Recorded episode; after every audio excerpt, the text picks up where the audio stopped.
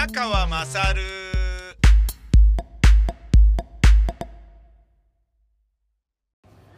なるほどね。いや、うまいこと書くなっていうね。えー、これはヤフー、ヤフーですかね。えー、ロシアはウクライナの何に怒っているのですか？ウクライナは何か悪いことしましたか？っていう質問に対してのベストアンサー。ウクライナはロシアにとってはいわば元カノ。その元カノにいつまでも自分のところに戻ってきてほしいと未練たらたら。一方、ウクライナはロシアの DV に 嫌気がさして EU という今彼を見つけました。プーチンとしては元カノを一番よく知っているのは自分だし、元カノが本当に好きなのは自分のはずだから、EU 諸国には俺の元カノに手を出すな、と怒っているわけです。919人がすぐさまナイスしています。なるほどね。わかりやすいよね。不謹慎な例えだけどめちゃめちゃわかりやすい。これは的を射てると言えますね。ただまあ、ねじゃあその例えがなんでそういう例えになってるのかっていうことはちょっと歴史的背景をちゃんと勉強しないとならんけどね。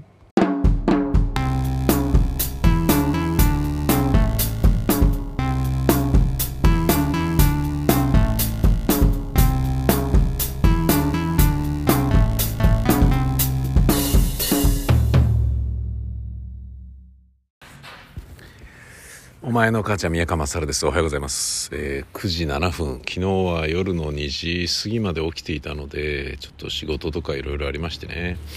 えー、ちょっと寝坊しちゃいましたね。7時過ぎに起きて、で、時計が狂ってて、6時を指してたんで、あ、いつも通りじゃんみたいな感じでね、だらだら起きてたら、え、もうこんな時間なの？っつってね。ちょっとね、起き抜けにスマホいじってたら8時を回ってしまい、え、何これ？っつって。慌てて着替えて、え、散歩に出るという、え、セロトニンを吸収するというですね、え、光合成が必要な植物のような、え朝を過ごしておるじじいですね。えまあ本当は今日は一日おきという感じで言うとジョギングに行く日なんだけど最近富にバイクに乗っているので腰が痛くあんまり走る気にならないっていうね、えー、こうやって人はまた 怠惰な生活に戻っていくんだろうなと。そういう気がしますね、えー、今私は、えー、西部なんだこれ。何公園って言うんだ。練馬区立小暮拳公園という小さい公園に来ております。と申しますのは朝の8時からやっているカフェ、えー、この辺に見つけましてね。でそこ行って新聞読んでコーヒー飲んでトーストでも食おうっていうことを近々やってみたいなと思ったんです。と申しますのはいや今日はね、食べないんですよ。今日はね、起きたら、もう僕の奥さんが朝ごはんを、なんか、あの、トーストみたいなの焼いてね、サンドイッチみたいなの作って、えー、目玉焼きとか並んでたんで、あとはそれじゃあ自分でね、コーヒー入れて、えー、それを朝ごはんにしようというふうに思ったんで、あの、来ないんですけど、まあだからなんだろうな、ロケハンに、ロケーションハンティングに来たって、下見に来たっていう感じですかね。で、まあなんですね、それをやってみたいかっていうと、まあそれね、まあ言ってみりゃ、おじいさんっぽい、あの、朝の過ごし方じゃないですか。そのおじいさんっぽい朝の過ごし方をやってみるっていうのもいいなっていうの、ちょっと思ったんだけど、それより何よりも、あの、個人的にはね、やっぱりね、家にいるとテレビがあるからテレビ見ちゃうんですよね。そのね、テレビって良くなくて、昨日も紹介したけど、羽鳥なんとかさんのモーニングショーとかは最悪ですとかって言って、ねあのウクライナね在日ウクライナ人の女性がねフェイスブックにねアップされてるやつがみんなねもう結構リツイートとかで出回ってるから皆さんも読んだ方いらっしゃると思いますけどねテレビはね専門家呼んでもな全然的を射てないんだっていうまあそれは分かりますよだってねそのプロ中のプロじゃないわけだからテレビ番組作ってる人なんつうものはさ出演者のねあのコロナにかかったかからないとかっていうねもうどうでもいいような情報からねありとあらゆるものまで網羅して数字を取りそうなね、えー、エッセンスが帯びてる出来事っていうのは何なんだっていうその嗅覚に長けてるだけで。それぞれの専門家ではないですよね。あの地上波ですからねそれしょうがないよね。あの地上波のサッカー中継見ても全然面白くないけど倉敷さんのサッカー中継見るとどんな試合で試合でも面白いっていうのと全く同じことじゃないですか。詳しさが違いますよね専門的なものがね。プレミアリーグのことプレミアムリーグとか言ってるようなね女子アナとかがいたりするのが民放ですからそれダメだろうと。ねあの、ヤンバダムを八つ葉ダムとか言ってるようなね、アナウンサーもいるわけだから、それダメだろ、民放はっていうことですよね。うん、広く浅くの知識だろうし、で、そういう人がね、下り顔ででも語らなきゃいけないのが立場だから、ね、それ同情する部分もあるんだけどさ、しかもね、その、容姿を中心に選ばれてるのがね、あの、ビジュアルメディアのアナウンサーだったり、キャスターだったりするわけだから、ね、プレミアムリーグとか言ってたって別にいいわけですよ。美しくて数字が取れそうな顔立ちしてれば。ね。うん。そういうね、ことで言うとね、民放に罪はないんだけど、そのね、えー、民放でも家にいるとテレビがやっぱりその今のね主役のように鎮座増しましているので、うん、それをねやっぱつけちゃうんですよね一人でご飯食べるってなった時にテレビつけようよっていう感じに自分で気持ちがなっちゃうんですよね。で朝からうん情報を入れるってなるとねラジオはねもう CM 多いから全然聞く気にならないんだけどテレビはね、寂しさも紛れるからね、つけがちなんでね。で、そこでなんかね、言ってることで、その時代にキャッチアップしてるような錯覚に陥るっていうね、その錯覚を楽しむまやかしメディアだと思うんですよ。で、それがね、良くないなと思って。っていうのはね、昨日まさに、えー、おとついに、あの、ウクライナ侵攻がぐわーっと始まったじゃないですか。でね、それもね、始まったっていうのは、別にね、昨日、一昨日始まったわけじゃないんだよと、もう何、8年も前からずっと始まってんだよ、バーカっていうのは、ウクライナの人たちからしてみたらね、分かってくれよってことだと思うんだけど、ね、そうですよね。で、半島にね、クリミア半島に侵攻したっていうことの時点でね、クリミア半島ってなんか、あのー何ていうのどっちのものだったの？みたいな北方領土みたいにどっちのものかわからないものなんじゃないの？みたいな感覚でいた日本人とかもねいたと思うのでそういうことで言うとね今度こそなんか本土決戦だみたいな。ね、あのいわゆるアイデンティティとなっているところに侵略したぞとかって侵攻したぞとかっていうようなイメージを持って、え、今始まった侵攻っていうイメージがあるかもしれないんだけどそうじゃないですよね。でえー、そのおとといの、えー、進行にを受けて昨日の新聞を僕見てみたんですね。僕が撮ってるのは朝日新聞なんですけど。いやーね朝日はねあのー、もう慰安婦問題の何やってんだよっていうのでふざけんなと思って朝日やめようと思ったんだけど散々調べていやー結局朝日になっちゃったんですよね。読売も毎日も、うん、いまいちだってなっちゃったんですよね。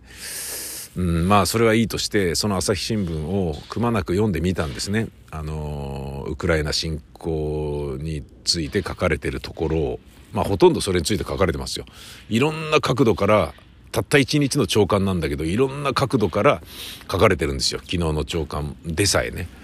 もう侵攻始まったばっかりなのに。うん、でオピニオンとかでもいろんな人がいろんなこと書いてていろんなことが勉強になるんですよね。それはね圧倒的にテレビの情報量のうんなんだろうな桁が違うレベルを凌駕してるんですよね。すごい違うんですよ。もうほんとテレビはやっぱ上上辺だけをこするような感じで、それについて考えましたとか、もっともらしいことを言っている体でいますとか、まあ、コロナに関してもそうじゃないですか。お医者さんはっきりしたこと言わないですよね。叩かれるから。テレビって叩かれやすいから。で、テレビっていうのはリテラシー、そのね、物事に対する知識がね、まるでない人でも、ね、見るし、叩くし、ね、ね、変な、ちょっとね、あの、目立ったこと言ったら叩かれやすいっていうところがあるでしょそれをね、考えると、本当のこと言わないですもんね。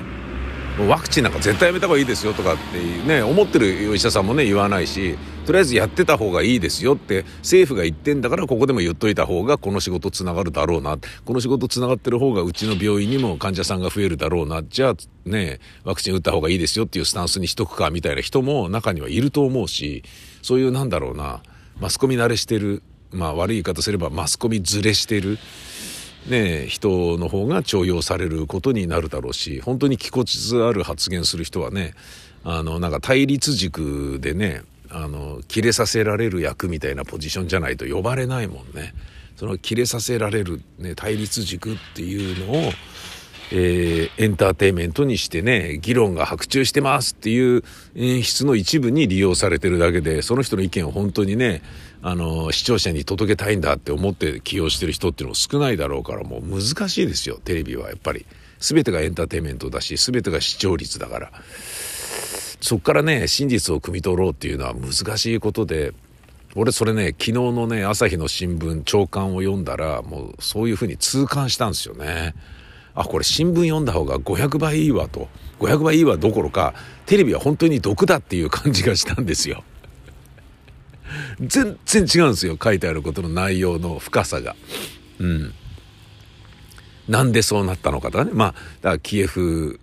ね、キエフ国の話もそうだし、あとその中国の思惑はきっとこうだからこうだよねっていうのも、台湾侵攻自分たちもやろうと思ってるからとかっていうそんな薄っぺらな話じゃなくてあそこまで考えてんのかっていうようなこととかねあとはその歴史背景でこういうのがあるから今のロシアに関してはこれがやっぱ肝となってるからこうなっているのだろうとかね。あとウクライナに関してもこれこれこうでとかね。なんでねベラルーシのあの要はチェルノブイリのね原発のところあそこをなぜ通過したかっていうのはねシンプルにキエフが近いからっていうふうに思ってるじゃないですか。そうじゃなくてこういう狙いもあるんじゃないのっていうようなところとかなるほどなしかもねそれぞれがそれぞれの専門分野でそれぞれの正しいと思ってることをこうじゃなかろうかっていう論ではなくてだからこうなのだっていうふうにはっきり明言断言してるんですよね。その気持ちよさと歯切れの良さとうん説得力信憑性そういったもの角度っていうのかなそれを強く感じるんですよね。うん。なんか自分はねあのニュースが大好きな放送局でね長く喋っていた関係でこんなねあのコリコーな番組ばっか聞いてる人たちにあの、エンターテインメントをもうたったた一人で俺が届けなきゃいけないんじゃないかぐらいの使命感で、だとしたら突き抜けなきゃダメだよねっつってバカ度合いをより上げるみたいなことを考えてやっていたんですよね。で、たった一人で新聞における4コマ漫画をたった一人でやってるような感覚。だけど4コマ漫画みたいにちょっとホッとするねぐらいだと、その新聞だけを読んでる人っていうのはねどうなのってエンタメに触れないってことになるからもっともっとエンターテインメントのね面白さくだらない娯楽というものをもっと分かってもらわなきゃダメだよみたいなそういう使命感が僕はねあったんですよねずっと。それでそんなにね別にもういい年してねもう知名度とキャリアで実績を残したわけだからそんなに下ネタなんかリスキーだからやらなくたっていいはずなのにあえてそれを続けるとかね。でそれによってね自分のねパーソナリティ寿命を縮めるのも分かってんのにそれを続けるとか。それはもうなんかねラジオをね好きだった人間としてラジオを聴く人にこうあってほしいとか。ねこんなねあのなんかニュース番組ばっかりのねえー、編成されてる放送局を一日中垂れ流してたらなんかなんだろうな幸せな人間になれないよみたいな世の中を憂いで文句ばっか言うねクレームつけてねそんな人になっちゃうよみたいなねことをねすごい思ってたんですよね。うん、まあそれはねあの全然お門違いなね あのみんなね、ニュース番組聞いたってね、ニュース、別に一日中ラジオつけてる人もいるだろうけどさ、ね、ニュースはここのラジオ局のこれを聞くけれど、エンタメは自分で映画ちゃんと見てますとか、漫画読んでますみたいな人がたくさんいるんだろうけれど、自分の中ではね、やっぱラジオってね、できることならね、あのテレビよりも聴取率を取りたいじゃないですか。で最終目標はラジオを100%つけ続けてもらうっていうことが、ね、ラジオに携わる人間の最終目標、ゴールだと思うので、それを目指すのであれば、編成はバランス考えなきゃダメだよね、みたいな。でそういうようなところからね自分は編成でも何でもないまして外部のただの出入り業者なのにそんな責任感を負って考えてたっていうことがあったんですよね。バカみたいですね。若気の至りですね、えー、誰もそんなことね放送局の人間でさえ誰一人理解してないですね。こういうことはね。余計な使命感とか持ってんじゃねえバカみたいなことたちしかないと思うんですけど。えー、まあ、それでもね自分なりにね正義となんだろうな矜持というものがね、えー、おバカをやるにあたってのなんだろうなうんプロ意識というものはやっぱりありましたからね。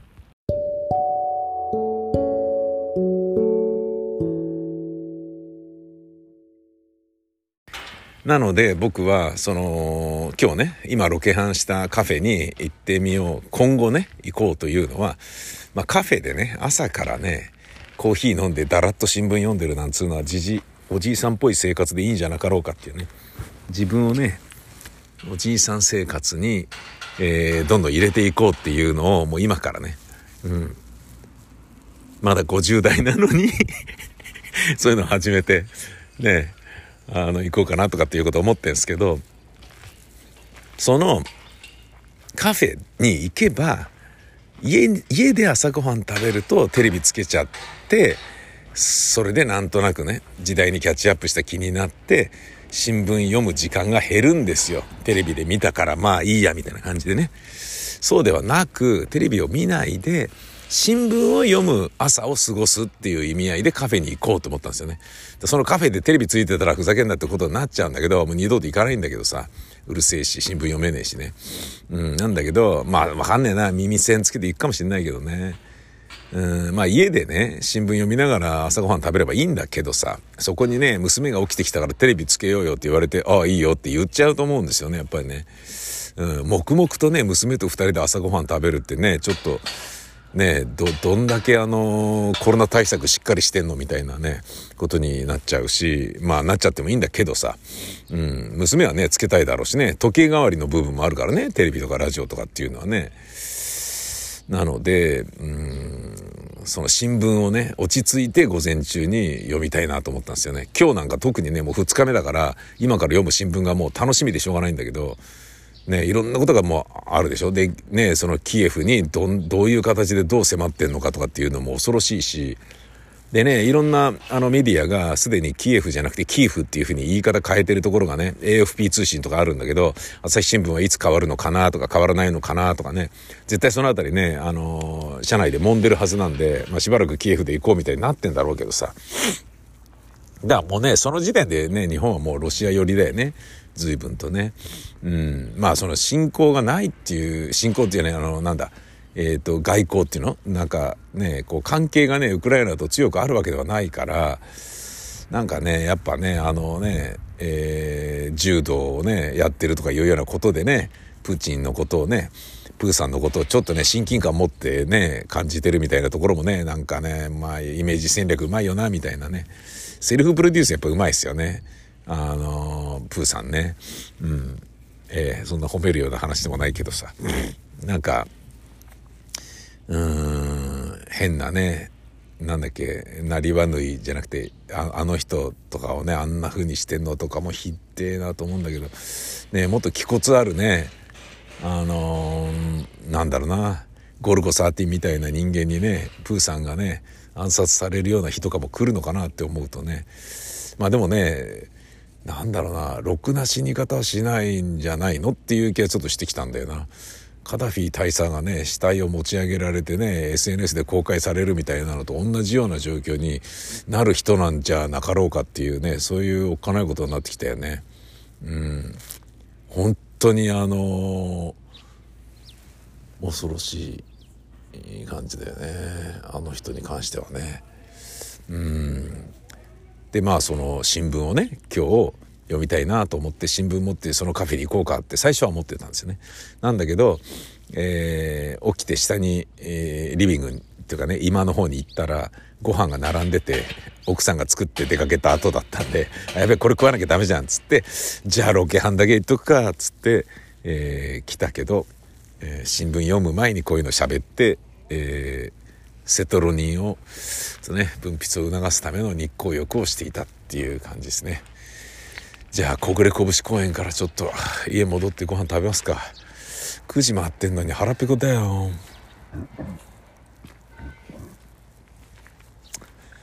よし戻ろう。なんかねマスクもしてないおじいさんが現れてね。その人と入れ替わりで公園に、ね、公園を出るというね。えー。やっぱおじいさん。